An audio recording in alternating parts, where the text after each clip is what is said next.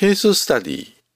問題点の指摘ばかりする部下への対処ということで今回は情報提供をしていければと思います。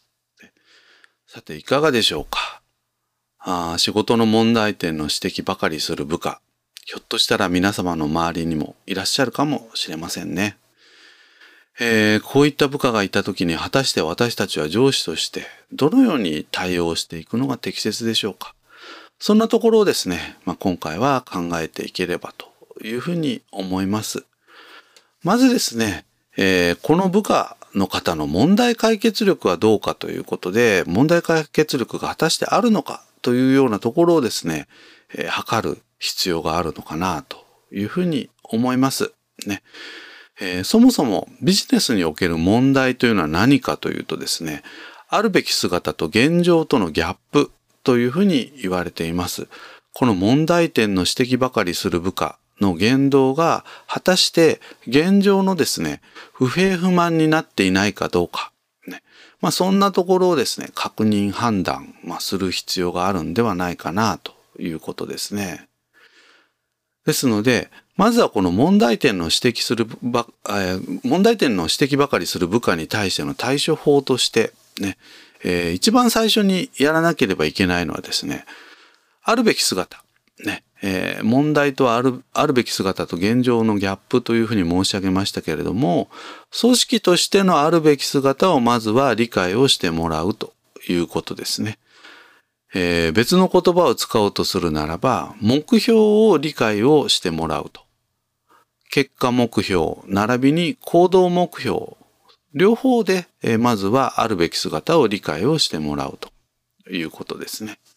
その上でね、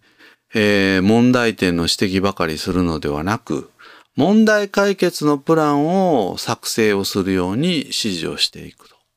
いうことですね。この問題解決のプランを作成することっていうのはきちんと理解できているかどうかですね。まあ、今日はあ念のため、えー、情報提供させていただきますけれども、まあ、こんなステップで問題解決というのはしていきますということですね。まず現状を分析をします。そして現状の中で、え重要なものが何かということで優先順位をつけていきます。そして、え一番優先順位の高いものに関して目標を設定をし、問題を定義し、そして死因、真の原因を追求をしていきます。真の原因を追求をしたら今度は複数の解決策を評価、意思決定をし、行動計画を立案をします。そして今度は進捗を管理をし、実行をしていきます。で、最後に効果測定をし、次につながれます。ここまでがですね、その部下の仕事だというふうに認識をしているかどうか、これをですね、確認をしておく必要がありますということです。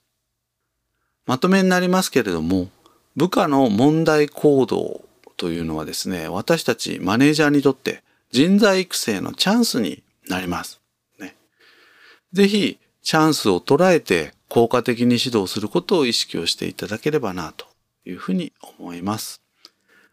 以上、ケーススタディ、問題点の指摘ばかりする部下への対処ということで情報提供させていただきました。